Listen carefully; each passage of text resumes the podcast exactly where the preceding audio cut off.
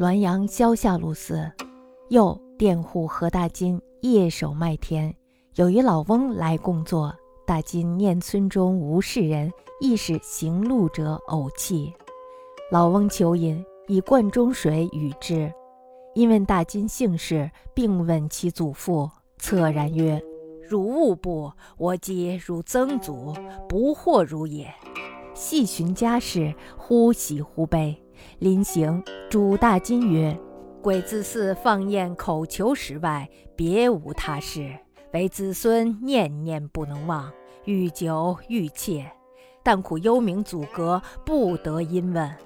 或偶闻子孙至圣，折月然以喜者数日，群鬼皆来贺；偶闻子孙灵替，亦悄然以悲者数日。”群鬼皆来验，叫生人之望子孙待妾十倍。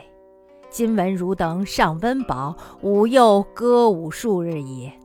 回顾在寺，叮咛勉励而去。先姚安公曰：“何大金蠢然以误，并不能伪造私言。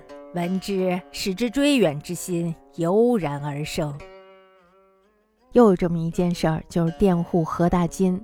何大金呢，在晚上看守麦田的时候，这时候呀，有一个老翁就走了过来，和他坐在了一起。何大金呢，想村里没有这么一个人，可能这就是一过路的，偶然来歇歇脚。老翁呢，这时候向他讨口水喝，于是呢，他就把水罐递给了老翁。老翁向何大金问起了他的姓氏，并且呢，问到了他的祖父，而且呢，有些伤感地说。你不要害怕，我就是你的曾祖父，不会害你的。他向何大金仔细地询问了许多的家事儿，听何大金说的时候呢，忽而高兴，忽而悲伤。临别时呢，老翁嘱咐何大金说：“鬼呀，除了在祭祀的时节等待贡品、求口饭吃以外呢，没有别的事情，唯有对子孙呀是念念不忘，年代越久，思念越切。”只是呢，苦于幽冥阻隔，不通音讯。有时呢，偶尔听说自己的子孙兴旺发达，就会手舞足蹈，高兴好几天。群鬼呢，也都会来祝贺。那么，偶尔听到自己的子孙灵替衰落了，这时候呢，也会闷闷不乐，伤心好几天。群鬼呢，这时候也会都来安慰。比起活着的人对子孙的期望，大概还要殷切十倍。今天呢，我得知你们的生活温饱，又可以手舞足蹈高兴几天了。老翁呢，一边走着，一边几次回头来，再三的叮嘱勉励，然后呢，才恋恋不舍的离去。